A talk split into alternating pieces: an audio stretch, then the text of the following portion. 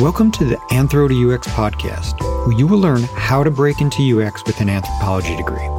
Through conversations with leading anthropologists working in user experience, you will learn firsthand how others made the transition, what they learned along the way, and what they would do differently. We will be discussing what it means to do UX research from a practical perspective and what you need to do to prepare a resume and portfolio. I'm your host, Matt Artz, a business anthropologist specializing in design anthropology and working at the intersection of product management, user experience, and business strategy. Let's get started. Hi, everyone. Uh, welcome back. I'm Matt Artz with Anthro to UX. I'm here today with Laura Musgrave. Laura is a senior user uh, experience researcher she does all kinds of UX research, but also specializes in AI, data, and privacy. So we're going to talk a little bit about that today. She has studied, taken many different courses, which we'll get into, but had done some studies at the University of Amsterdam in the social sciences uh, with a focus on cyborg anthropology, a little bit there and beyond. So, uh, Laura, thanks for joining me today. Looking forward to chatting. So, would you mind by um, as I ask everybody, would you mind maybe to tell me your origin story and you know, let's hear how you came into anthropology and and then we'll get to how you got to UX. Sure. Thanks very much for having me as well. By the way, uh, it's great to be talking with you. Um, so I suppose for me, the the sort of uh, first introduction to anthropology was way back in sort of high school. Um, we had uh, a class that was a mixture of social sciences and history, um, and that's where I sort of first, you know, came across, um, you know, anthropology and certain concepts that are used a lot in anthropology. And I think that had a very sort of early influence on me in terms of my worldview and, you know, sort of what my approach would later be in my work. And I suppose from there, my journey has been um, a, a, little bit uh, unusual, I guess. Well, maybe not that unusual because I, I've heard other guests talking about how it's not necessarily sort of a straight A to B type thing. When we're sort of talking about our careers, we try and simplify it, don't we? But it it's not always that straightforward. So um, after that, I sort of, um, you know, went on to study psychology for a couple of years. Um, in the UK, we have a qualification um, known as A level, which is around, I think it's similar to sort of AP classes or AP tests in the States. Um, and then I felt that psychology, although it was very interesting to me, it didn't grab me in the same way that the anthropology side had before. Um, and I was sort of much more interested in that type of ethnographic approach. Um, and from there, I was a little bit torn between that and the other real love of my life, which was music. Um, and I ultimately ended up going on to uh, university to, uh, I did a Bachelor of Science in Music Composition and Technology. So that was really where the technology part first sort of uh, majorly came in for me. Um, off the back of that, uh, you know, it, it, sort of was a little bit of a melding of the two because uh, I you know became very interested in working with other people um, in terms of music. So going out into local communities working with different groups um, and uh, moved on to public engagement and community engagement roles in lots of different settings lots of different scenarios. So there was always that kind of interest in interacting with with people you know that focus on connecting with with people.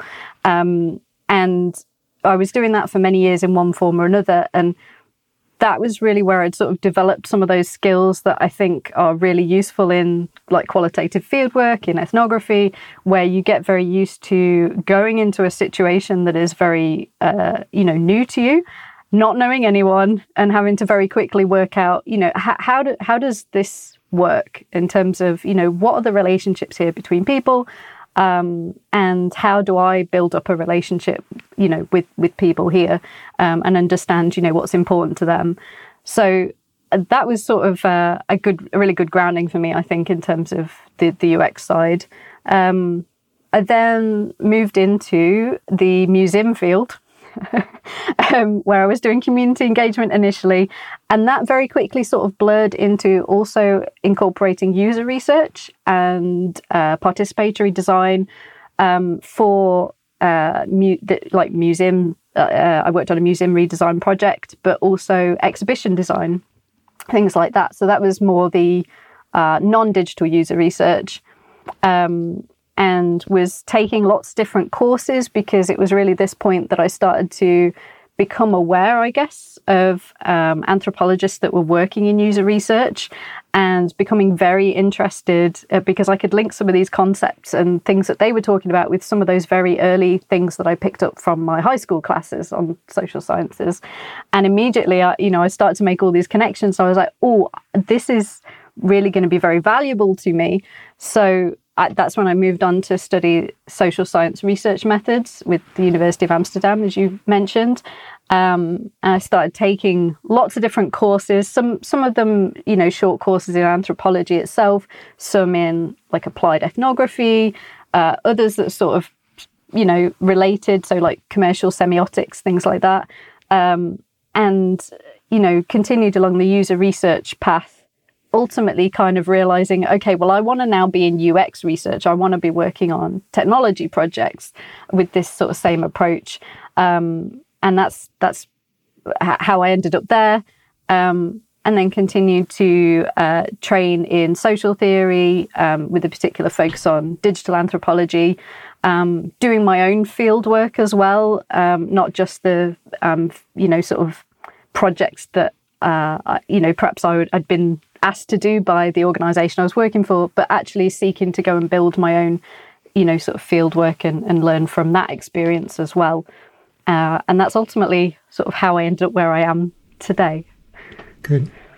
Yeah, well, so thanks for sharing that. As you sort of joked about, right? It's it's not a linear A to B path as we often times make it out to be. So I appreciate you sort of sharing the journey and, and certainly going through sort of the museum space and well, music and then museum, right? It's, it is very, um, it's very interesting to hear, right? And it, and you can see why you learned a lot along the way, but it also I think helps everybody listening realize that many of us sort of take, you know, a very strange journey into this field. And so for any of those who are doing that right now, they're not alone, which is always helpful to hear. Um, I'd be curious to know. So between the museum space and then like say as you were just describing your own ethnographic work which was a little bit more digital you know those are two interesting experiences to have sort of that like more sort of material or kind of physical background. And then you know this digital piece is is really interesting. And so how much of what you did at the museum you know may factor into what you're doing today? Is there like you know some real lessons learned there that you've brought with you? Absolutely yeah. I, and I think this is one of the things that um, you know is is really great about user research more broadly is that obviously you you can work in a museum field, but equally you could be working in um, service design, which is another area that I've worked in over the years as well. Um, and you can also work in UX research, and there's a certain amount of overlap between those areas uh, in the sense of, you know, a, a, lot of, not all of them, but a lot of the research methods you use are the same. Um, and there, you know, a, a, lot of the approaches that you use uh, can also be applied. So I feel like I, you know, my sort of earlier experience in the museum field, uh, it was almost learning how to adapt the skills that I sort of had picked up from that. And certainly in the work that I did there, it was a lot of it was in person, which obviously, you know, sort of when you particularly think of the last year, but perhaps even a little bit before that, we're now doing more and more remote work. And it's a, a trying to adjust, I think, to how you engage somebody, uh, you know, when you're working remotely with them and that type of thing. And some of the approaches are this, the same, and some of them you sort of need to practice to to adapt them.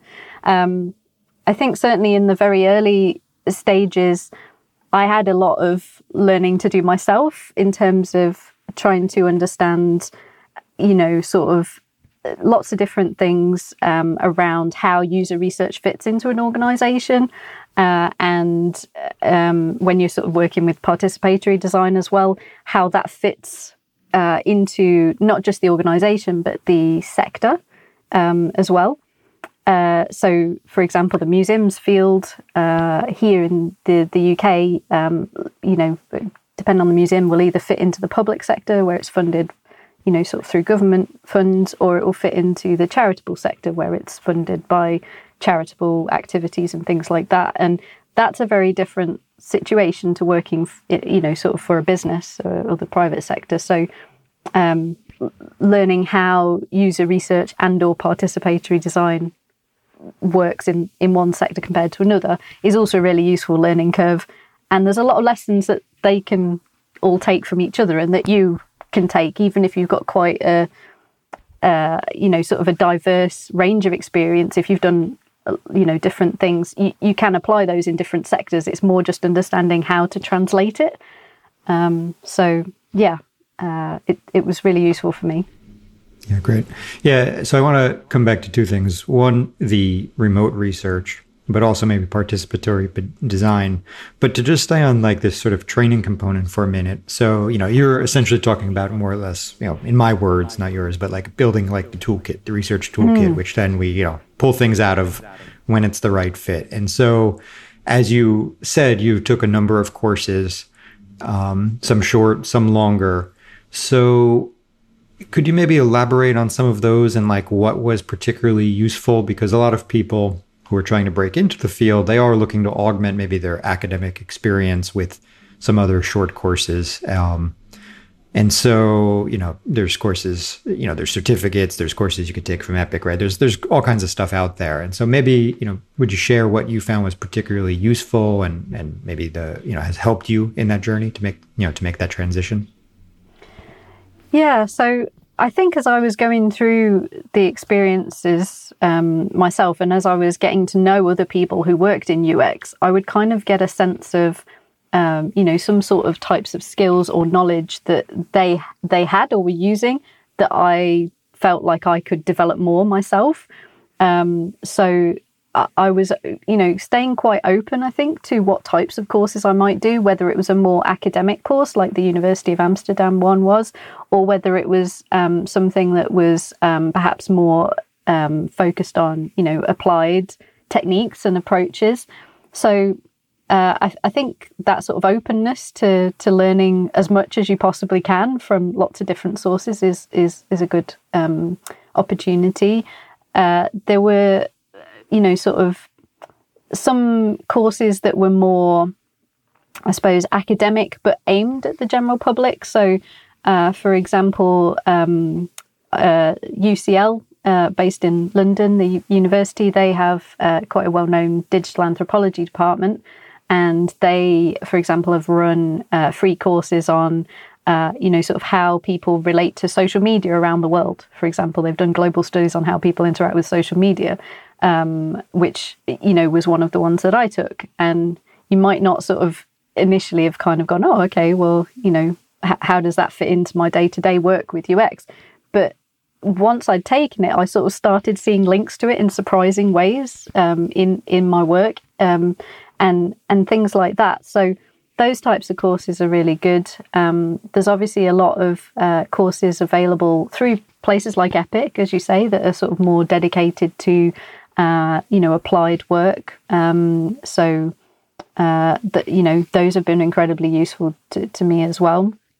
And uh, I'm trying to think. I don't think I've taken too many, uh, you know, sort of around UX uh, design and that type of thing. But I know that some people have, some researchers have, and they've found that useful. So I think it really depends on what type of thing you're interested in.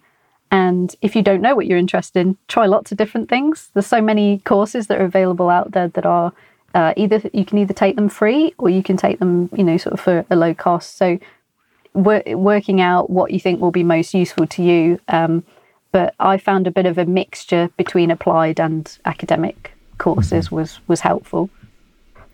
And how about you know, seeing as you're working in technology?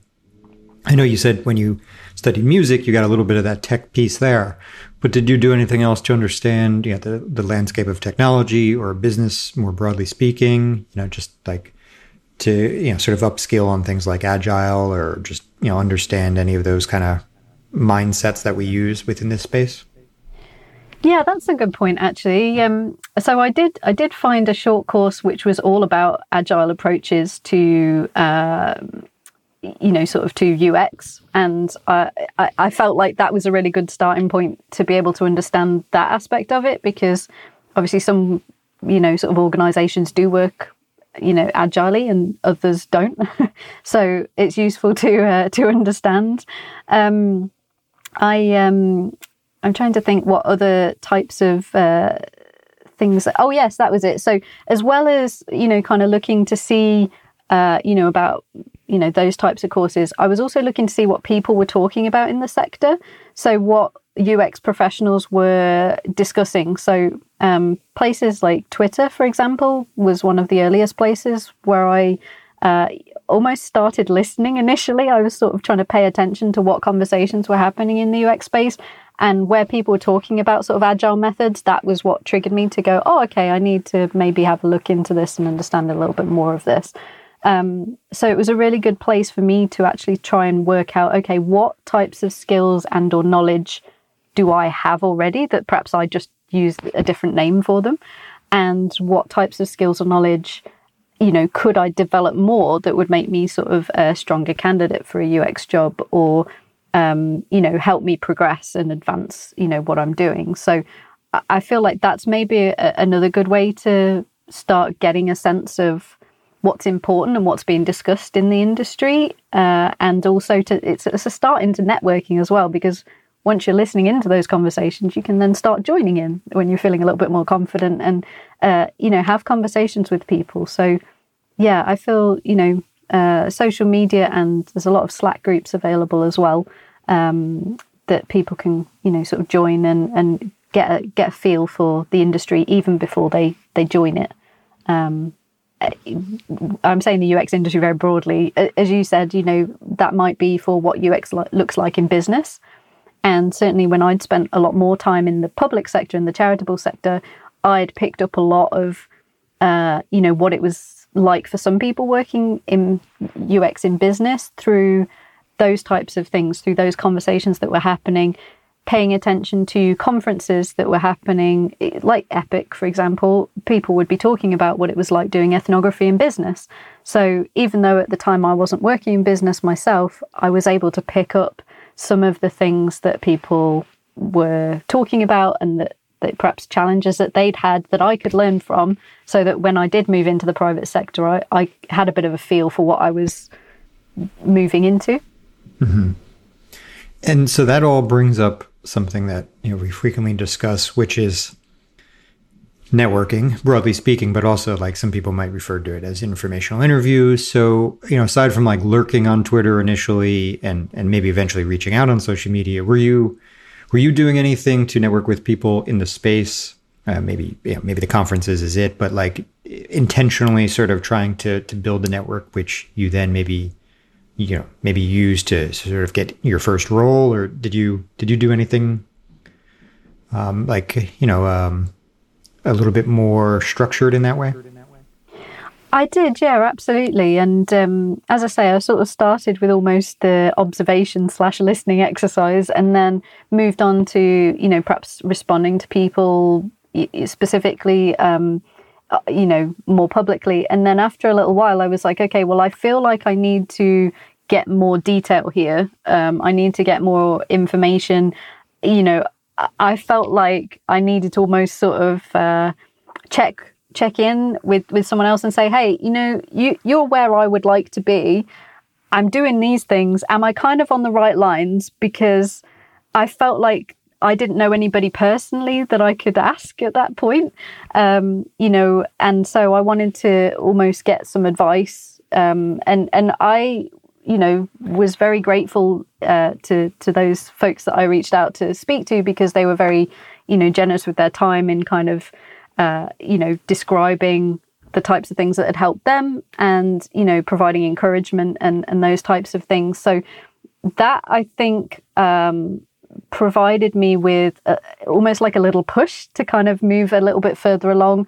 So uh, indirectly, I would say it probably did contribute to me being able to get my first you know sort of role in that because they they were helping to direct me and encourage me along the path a little bit more. So uh, it's definitely worthwhile doing. Uh, I've been in the really nice position where you know sort of people that are trying to get into UX have, have come to me and asked me for uh, advice, and it's it's really nice to kind of be able to pay that forward because you remember how much people helped helped you when you were in that scenario and so yeah, it's definitely it's definitely a worthwhile thing to do. Great. And so, you know, moving on kind of in the timeline getting a little closer to to what you're doing today, I'd like to maybe just touch on cyborg anthropology. So, you know, there are I, I feel like I say this all the time on these podcasts, but there, like in anthropology, there are various definitions of cyborg anthropology, and yeah, probably some debates about what that really means. Um, but you're also the first person to sort of identify with with you know overtly studying that. And so, would you mind just you know telling everybody from your perspective what cyborg anthropology is and maybe what interested you? Sure. So I, I think for me, it's almost like part of the whole sort of digital anthropology sphere. So um, it, it, it was very interesting to me to start to learn about all these different theories uh, of how we interact with technology. And as you you know sort of hinted at there, there's different perspectives on you know how we how how we're interacting with technology. You know, are we sort of merging with technology? Um, you know, are are we you know sort of um, in some weird dynamic with technology? Is it a very natural thing? Um, so there's a lot of uh, I guess conversations and discussions uh, around that. Um, for, for me, I think it's very useful to learn about these types of, um, you know, sort of conversations and theories because it provides a bit of an interesting context then if you're doing work around um, for example say smartphones. There's been a lot of um, you know focus on how, how people uh, relate to smartphones and you know all those sort of th- things where uh, you know smartphones are kind of uh, arguably potentially like an extension of some of our uh, functions. Um, so providing an extension of sort of our memory or, um, you know, an extension of how we communicate, things like that. So there's lots of interesting stuff. If anybody, you know, sort of becomes interested in digital anthropology or cyborg anthropology and wants to sort of delve into those uh, a little bit, um, I've found it, you know, really fascinating um, to uh, to learn about. And the really nice thing is because uh, technology is ever evolving. There's so many um, you know, evolving thoughts and theories around that as well. So, uh, what was maybe uh, really relevant 10 years ago, perhaps may or may not be relevant today. It might be, uh, you know, things might have moved on considerably, or uh, whether that's the technology or whether it's sort of the the thinking behind it. So, uh, yeah, I I think it's definitely um, an area that's uh, particularly useful to UX for sure. Good. And so, so now you're working in UX. You, you know, you get to cover a range of research. Would you mind, um, you know, maybe just telling us a little bit about your role and kind of, you know, a little bit about maybe the the type of research you're doing, the products you're focusing on, uh, and then we'll we'll dig into those a bit.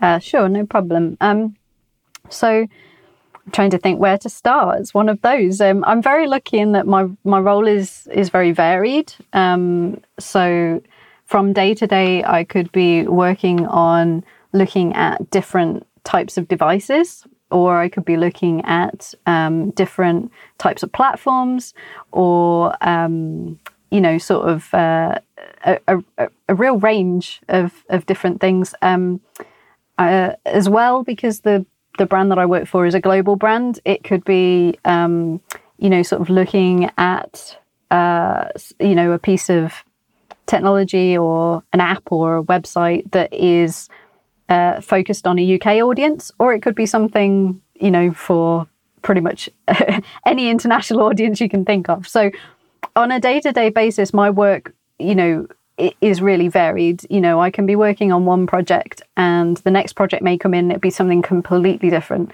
And that really appeals to me because, uh, well, you're never bored for a start. There's always something different that, that comes in.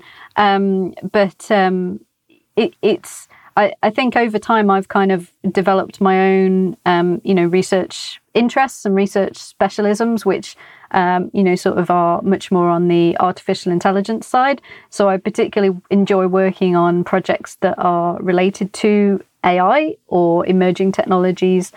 Um, and um, but there, I, there is a lot of variation in that. So uh, yeah, a real real range. I hope that makes some sense, but mm-hmm. it, it can be so varied. yeah, sure. No, you know, I think in many ways what it comes down to for people listening is like, you know, in the consulting model, we're, we're oftentimes project to project, right? We're kind of focused on many things. Uh, even some, you know, versus like maybe a product company, which is building one particular product and you're solely on that product. And of course, there's yeah, there's some space in the middle. Even my company, we do consulting plus we build our own products, so we we have a mix. But you know, if you look at it as that kind of continuum, you know, I think it's worth thinking through for anybody who wants to get in the field because you know, do you want a varied experience where you get to learn something new? I mean, of course, you're still oftentimes applying, you know, using the same methods.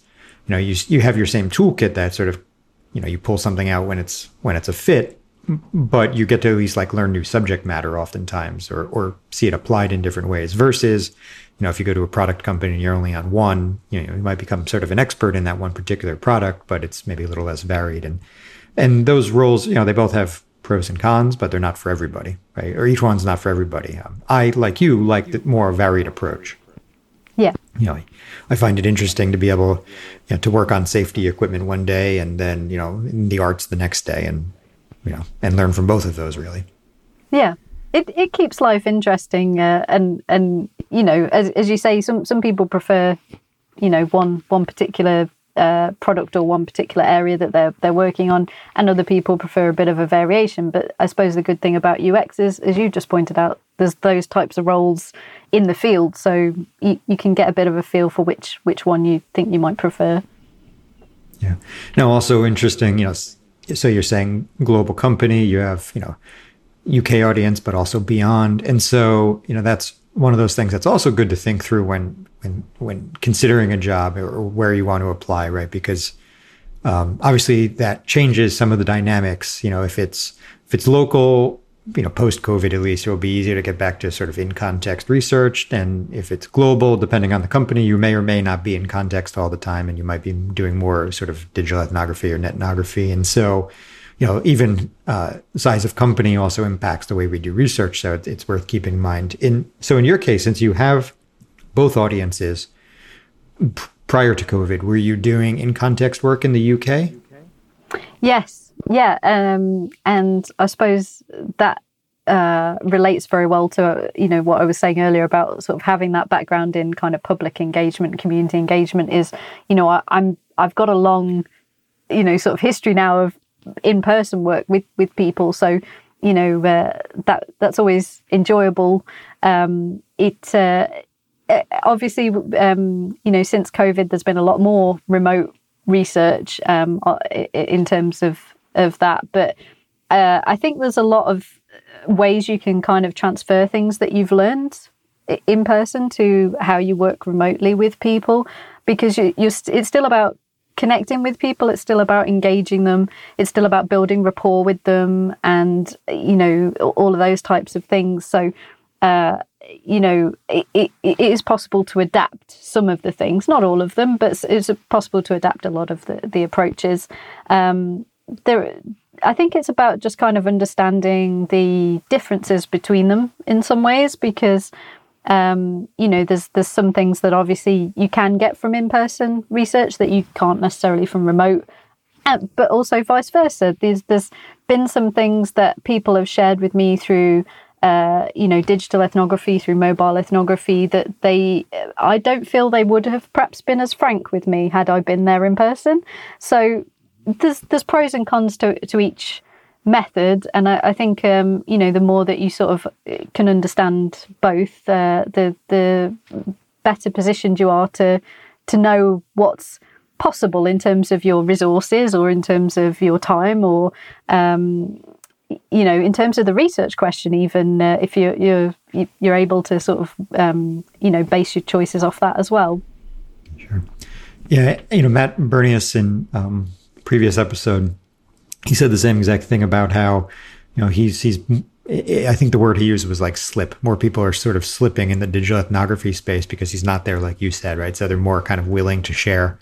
Um, I also thinking about something that Larry McGrath had said in, on an earlier episode where I didn't even think to do this, but he has people sort of like almost like describe their space a bit. So rather than just vi- you know uh, virtually observing their space, which obviously we all do where it makes sense, but he goes kind of a step further and has them, you know, describe it a bit and, and to learn a little bit more about the context, which I thought was really interesting.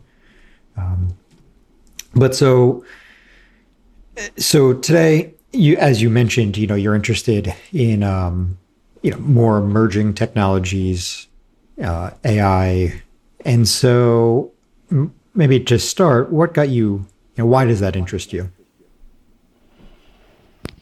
It's a good question. Why does it interest me? Um, I think I think initially it was something that was less familiar to me, as in smartphones is something that obviously has been around for some time, and we're all quite, you know, well versed to them being in our lives. Um, so to me, you know, it's interesting, but it was something that perhaps I'd, you know, uh, had a lot of time to digest both as a you know on a personal basis and as a researcher. And some of the more sort of emerging technologies um, and, and, sort of newer technologies they raise different questions i think. So uh, for example one of my um, my own independent uh, research projects has been around smart speakers and privacy and convenience.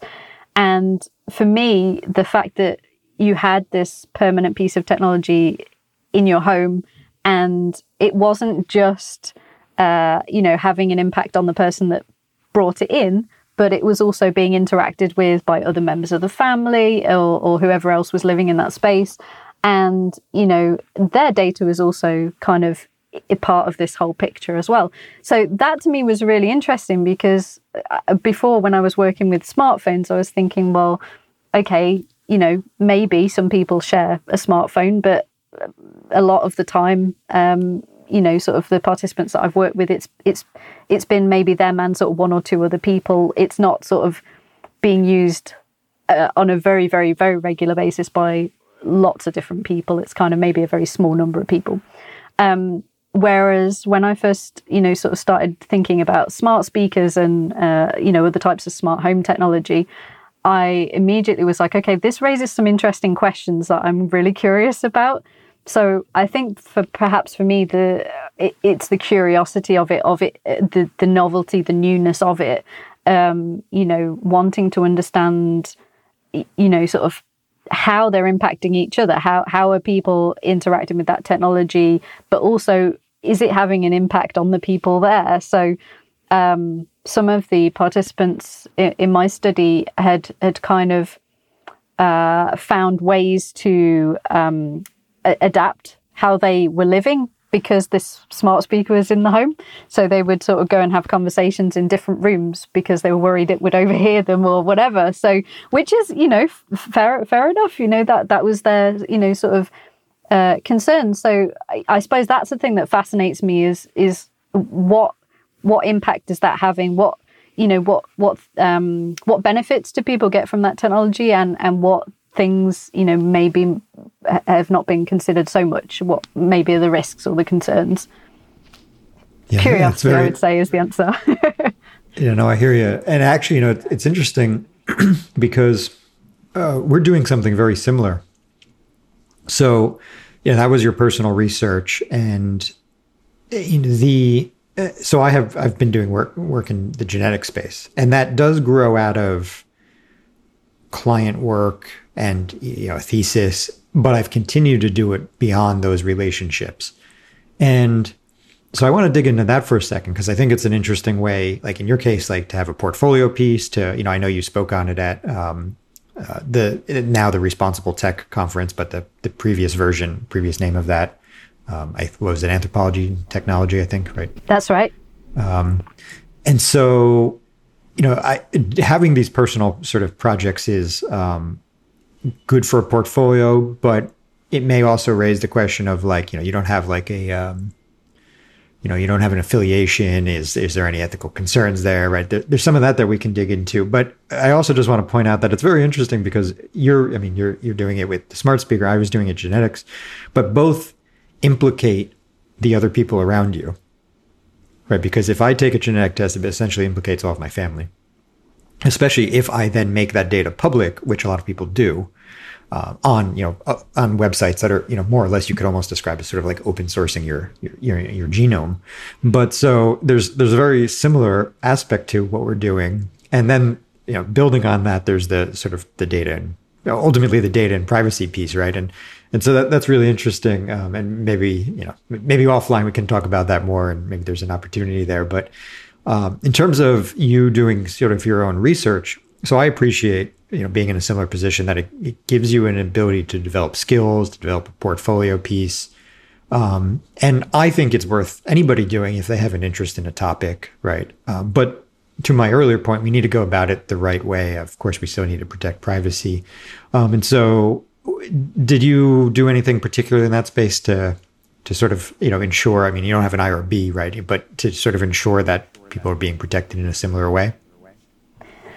Yeah, absolutely. So, uh, I mean, at the time, I was, um, you know, sort of uh, going through a process of um, uh, professional development in terms of reviewing ha- how I approach things, um, trying sort of uh, new methods. So, getting more familiar with uh, like mobile ethnography, for example, which was um, what I, I had used as my main method for the study.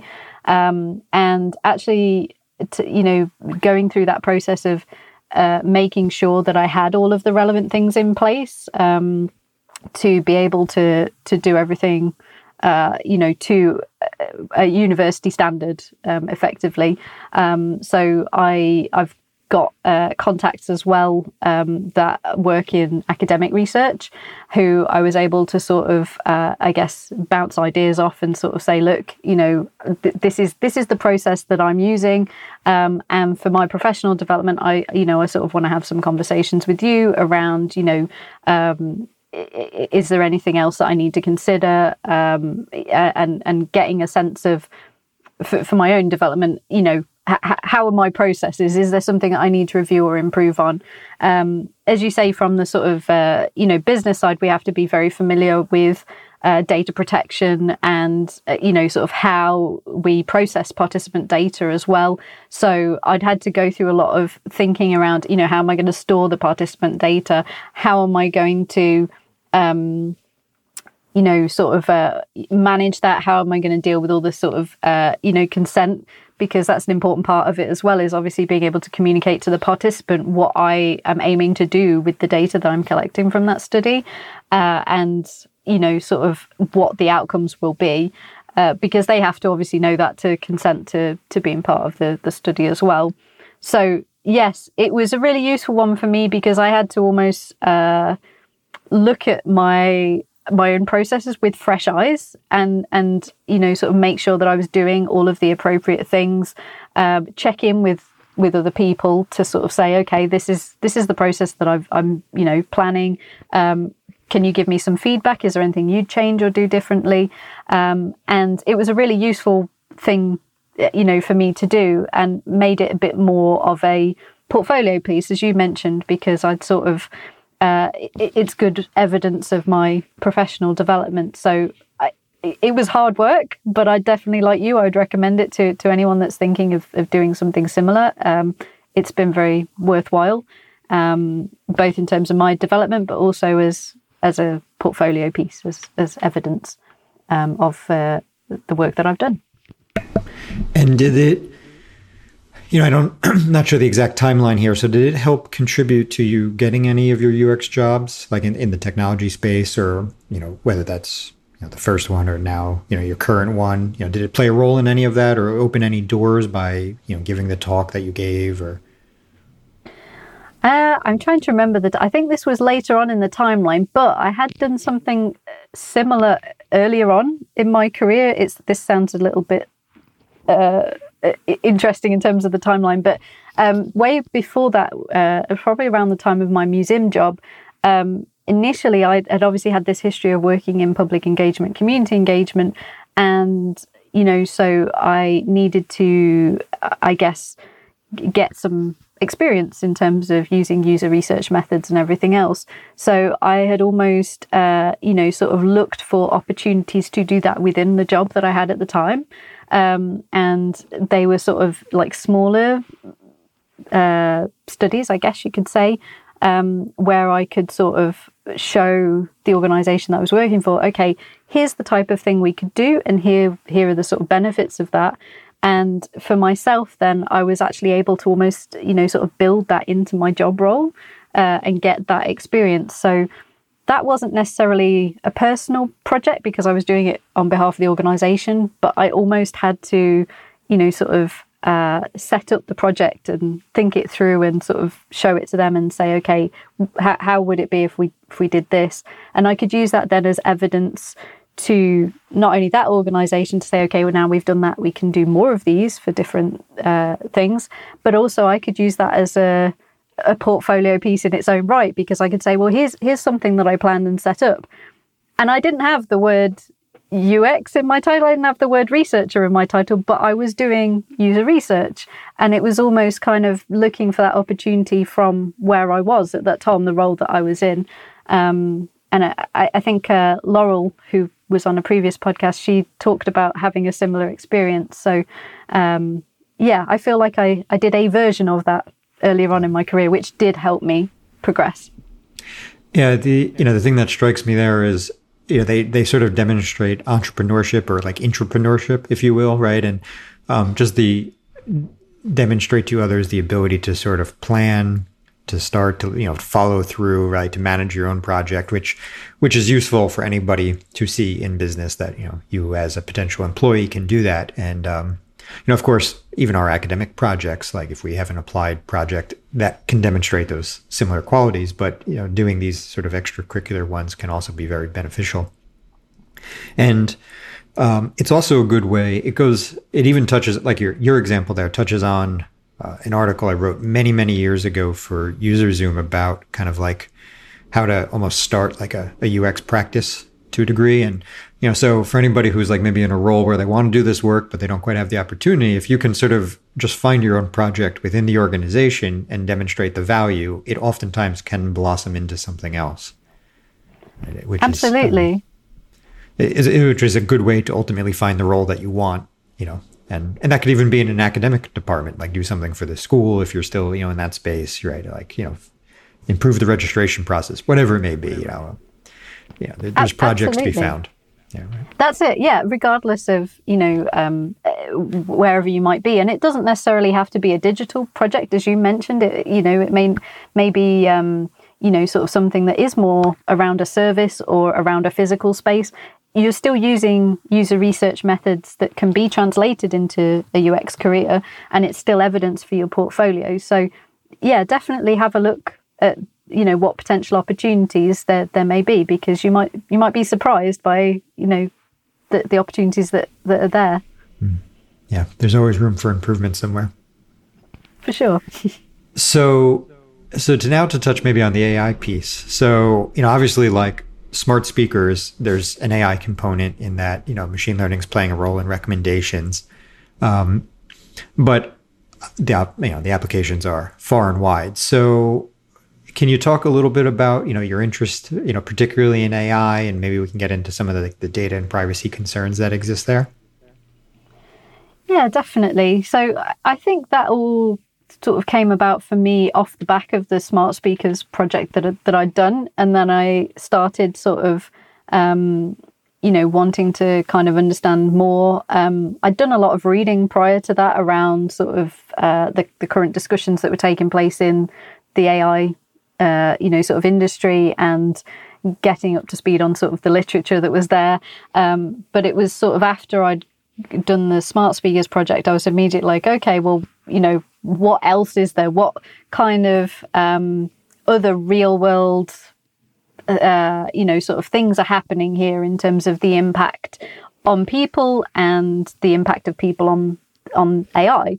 Um, you know, how are these things developing from here? Because once I'd sort of learned a little little bit about it, it was almost uh, a sense of well, th- this is still developing, you know, and it, there's a very real um, opportunity here for people with uh, anthropology, you know, training uh, to to really ha- have a positive impact in in that uh, industry in that area.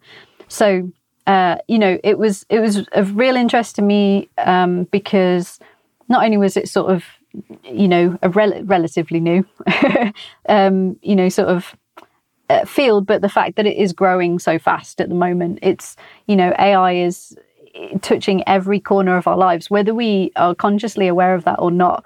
You know, it's it's making um, you know sort of recommendations in terms of uh, you know music recommendations, perhaps if you use a streaming system, or it may be recommending what you watch if you're on Netflix, or if you are uh, using social media, it may be deciding what things you see or don't see in terms of updates from friends or job adverts, things like that. So whether we're consciously aware of it, it is touching already lots of different aspects of our lives.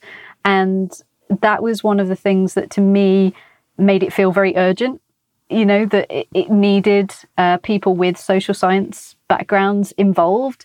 Um, and the conference that you mentioned earlier, the Responsibility uh, Tech Summit that is coming up in May, that is sort of one of those key areas that's trying to bring those conversations together of you know the conversations from the tech industry and from computer science and the social science aspect bringing anthropologists and sociologists and psychologists into the mix and having everybody talk about it together and go okay well what what can we do to improve uh, the situation and make sure that we are maximizing the benefits of AI uh, and other emerging tech. I'm saying AI because that's my main interest. Um, and, and how can we minimize the risks to, to people um, f- for this?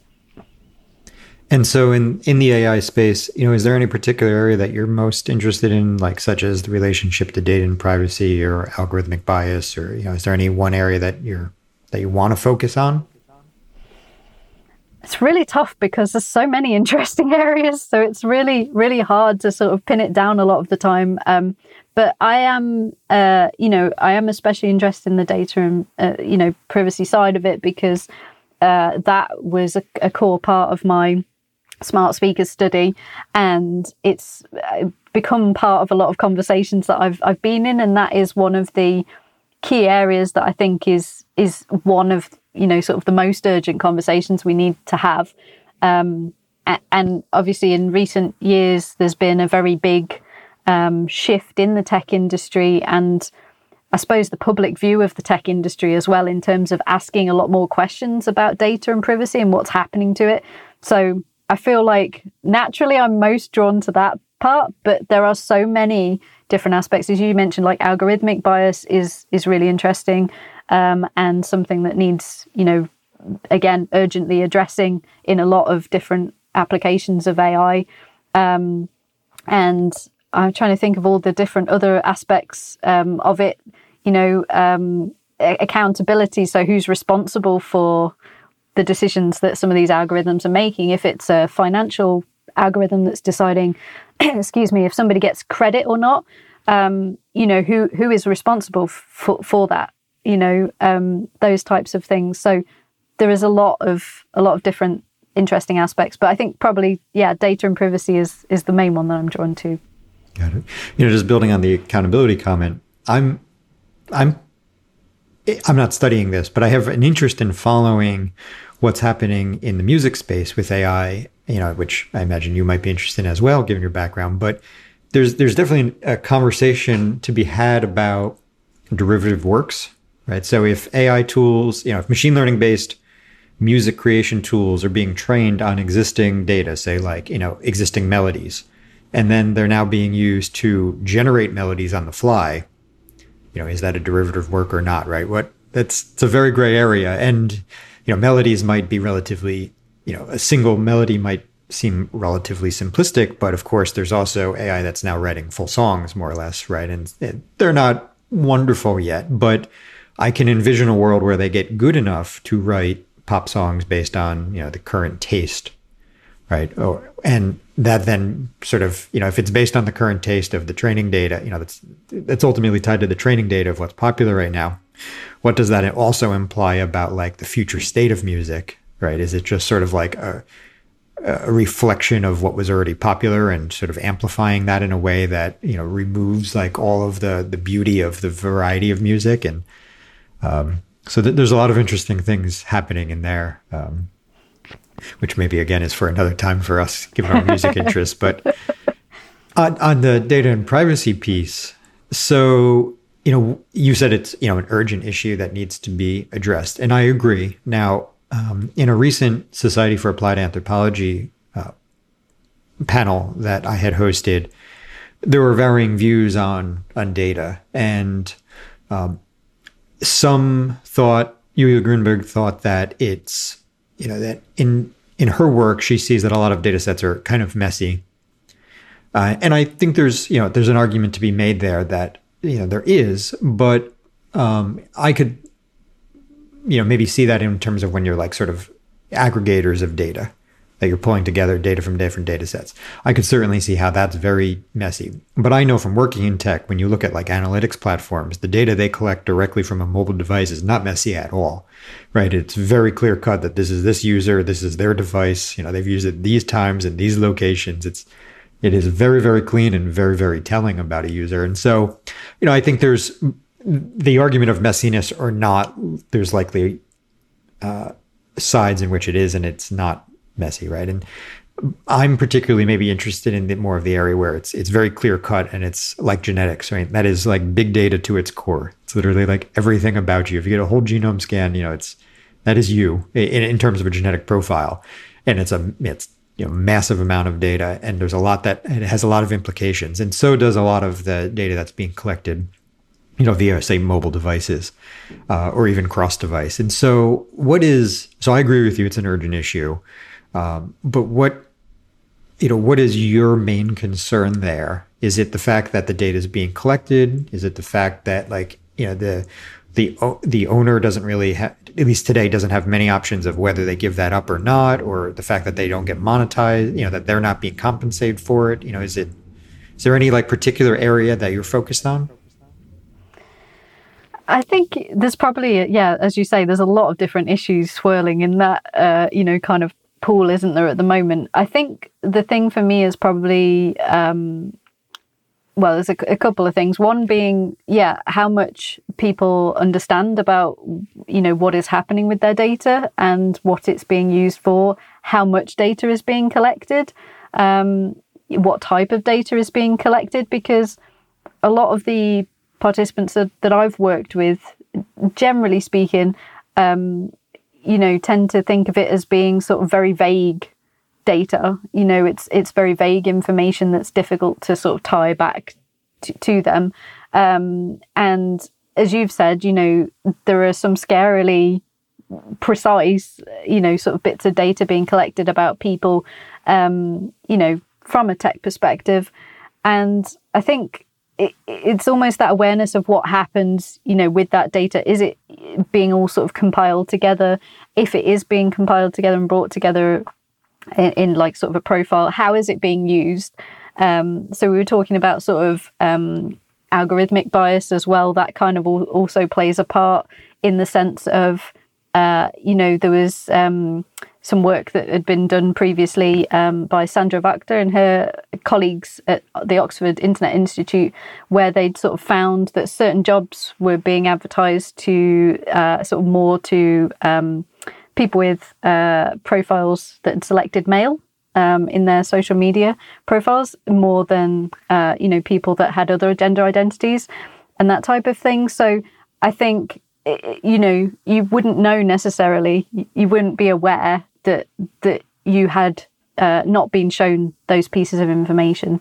So I, I think it's there's a lot of different aspects to it. It's what's happening with the data, you know, what's being collected, but then what happens to it once it's being collected, you know, sort of how how is it being sort of used and what impact is that having on you you know is is there something that is not being shown to you or not being you're not being sort of informed about what's happening um you know and and is it affecting your experience of something so there's so many different aspects but i think yeah it's almost that flow of data and where it goes and and the knowledge of the person who is ultimately the, the source of that data that is is the thing that's most in in my mind a lot of the time.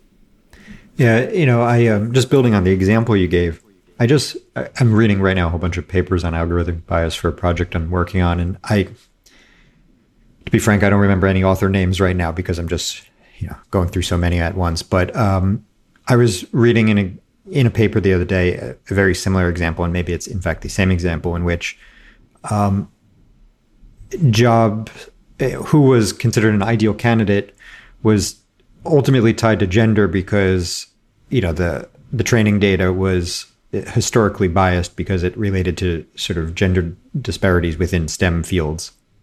And so, you know, because of STEM fields being historically dominated, you know, by males today, like, you know, the recommendations are for those fields are being right slanted towards uh, towards males, at least in this example. And maybe it was a hypothetical example. I, I don't recall at the moment, but anyway, even if it wasn't a hypothetical example, or even if it was, you can see how, you know, that could really play out in real world, such as with police systems and sort of over policing now and historically sort of like, you know, areas that were policed because of racist policies. Um, so yeah, I'm with you. And also, you know, to, to what you're saying, um, again, in, in my genetics work, I'm interested in particularly kind of like the informed consent process, if you will, right? I know which sounds like very academic, but ultimately the contracts, the terms of service that we opt into when using these these systems because quite frankly we know that people do not the vast majority of people do not read those at all right? And um, like you know dark patterns are oftentimes used to make it frictionless to opt into these. And and so then you're you know you're oftentimes granting data free you know like say in the genetic case um,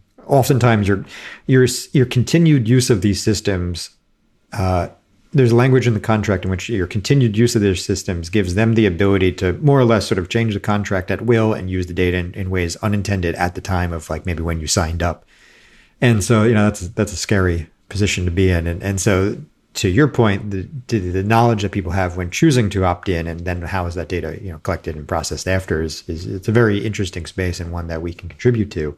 Um, and so, I guess moving forward, you know, this is a really ripe area for us to be involved in.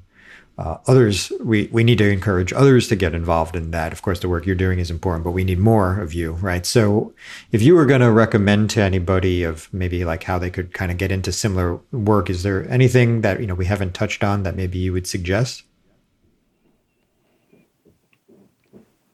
It's a good question. Um, I think always the uh, I think always the starting point, whether it's UX and or AI, it, it would be sort of trying to make contact with the communities and the conversations that are happening, which we sort of touched on earlier from the, the UX side. Um, I think again, because AI is such a, um, a relatively uh, new sounds wrong, but it's a growing field. I should probably say it's not new; it's been around for a while. But it, the the, it's there's a renewed interest in it at the moment, and it's it's it's a growing field. So there are a lot of um, courses again that are available, uh, a lot of them for free that um, are being made available uh, from some universities and some uh, companies are actually making some available where you can understand the technical aspects of it, or you know, in some cases they're actually doing more of the um, uh, sort of corporate responsibility and the ethical side of it, which is probably more the area that I'm most interested in, um, and the sort of social implications uh, of it, the the sort of uh, you know that that type of uh, aspect of AI. So there's definitely a lot of those types of things that people can tap into. Um, and again, um, a lot of conversations that are happening even if you can't get a you know sort of a conference ticket um, for uh, you know sort of certain conferences that are happening in this space um, even being able to find out what the hashtags are for those conversations because uh, certainly when I was first getting started I was like oh, okay I'm not sure I can afford to go to that conference but I'd love to uh, but I do want to hear what's being said. So um, sometimes you know if you can find out the hashtag for that conference you know you can actually then look on Twitter or um, LinkedIn and, and find out what people are saying about it. People are generally pretty good. I've found on Twitter live tweeting certain things. There's always like a few people that are really active. So even if you don't know what the hashtag is, try searching for some keywords. And once you know that there's a conference happening that's relevant to these types of things, if if you're not able to be there yourself, um, look look up the hashtags and follow the conversations that way. Um, and then at least you're kind of you're learning and you're able to get some some information there um, initially. Um, Slack groups may also be another way that you can kind of sometimes people will share videos or um, papers after the fact that you can kind of go and look up. Good. You know, one thing um, also that we didn't, I wanted to come back to, but could be, I think, valuable for people who want to maybe get into this work is the concept of like participatory design. Because, uh, particularly, like, say, you know, if anybody who's interested in being a researcher within the AI space, I mean, this applies more broadly for sure, but certainly within the AI space, you are absolutely going to be part of a cohort, you know, of a cross disciplinary team working together. Um, and that really is frequently the case in business anyway. But it's you know this is a field where you know it's it's a very abstract field. We absolutely need to be partnering with engineering and data science, and so you know learning how to work together to co-create something is really important. And so you did touch on on that earlier. And is that anything that you particularly did training in, you know, or or just sort of self study? I, I think I, I would say I spent quite a lot of time trying to understand what you know, sort of uh, those different roles do, um, and whether that was through sort of my, um, you know, online networking and sort of, you know, tr- as I say, sort of observing and listening to the conversations that were happening, but also actively trying to read up on, you know, sort of a. Uh, I'm trying to think of the best way to describe it. Almost like an overview of well, what what does a you know product manager do, or what does you know a data scientist do in you know, sort of a business role, trying to get a bit of a sense of what what their priorities might be. Um, uh, before I kind of got to that point where I was in that role already, um, and at that point, you know, then you can start to, uh, you know, turn your sort of uh, engagement skills and communication skills to actually sort of working with that individual and understanding what's important to them. But before you get to that point, you can absolutely find out more by proactively looking things up and trying to understand, you know, uh, what what happens in those roles. Um, one of the things that I uh, didn't mention earlier, which I think might be very relevant, is a lot of people that I speak to that are kind of wanting to get into UX or AI um, don't always necessarily think about their skills and their knowledge that they have already as transferable to those things. You know, they might say, well, you know, I've I've, you know, done all this, you know, sort of groundwork or, you know, I've done all this training and, you know, I, I've, I can do X, Y, and Z, but they're not relevant to UX. And I'd be like, well, you'd be really surprised how transferable they are. So, you know, uh, if you did sort of field work and you had to learn another language, then actually, if you go and work for uh, an organization that is working with people that speak that, that language or may do in the future, so like a global brand as an example, um, then that's very applicable. And that absolutely is a skill you can use in your UX research.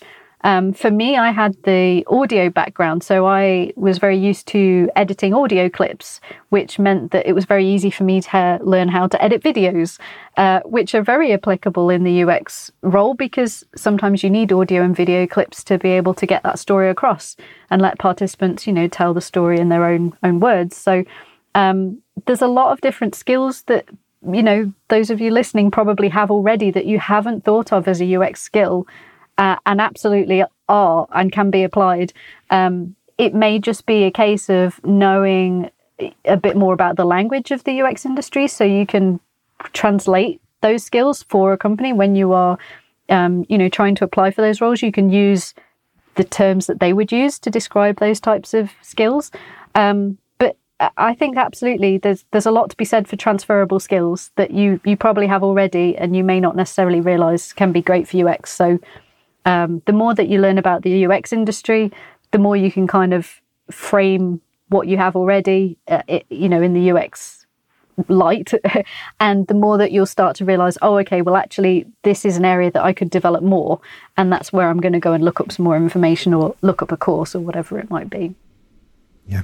Yeah, fantastic point. So definitely agree. Um, we'll end it there. Uh, so to just to wrap up, anything that you want to mention, any upcoming speaking engagements or anything that you're just passionate about that you want to plug? Uh, sure thing. Um, so I'm chairing a session in data privacy and responsibility at the Responsibility Summit that we've spoken about. That's uh, in May um, so uh, definitely um, check that out. There's a link to it on my website, with my research website, which is um, Laura Musgrave, M U S G R A V E dot co dot uk, um, and you'll find a link to it on on the the homepage there. Uh, and feel free to uh, get in touch with me. I'm most active, I think, on Twitter. Uh, I'm at L Musgrave there. Um, and um, there's various links on my website that you can sort of follow to connect with me. So please feel free. And uh, yeah, thank you very much for, for having me, Matt.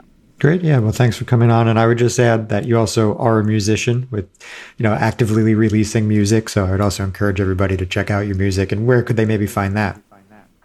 So that is on my music website, which is Laura Musgrave Music, all one word, .co.uk. And you can you can check my music side out there. Great. Wonderful. It's where you got your interest in tech, so it's all relevant. Absolutely. Very cool. So Laura, thanks. Appreciate you coming on. Thank you. Thank you all for listening to the Anthro to UX podcast. To learn everything you need to break into UX, visit anthro2ux.com. There you will find all the podcast episodes and career coaching resources. Please like, share, and subscribe. See you next time.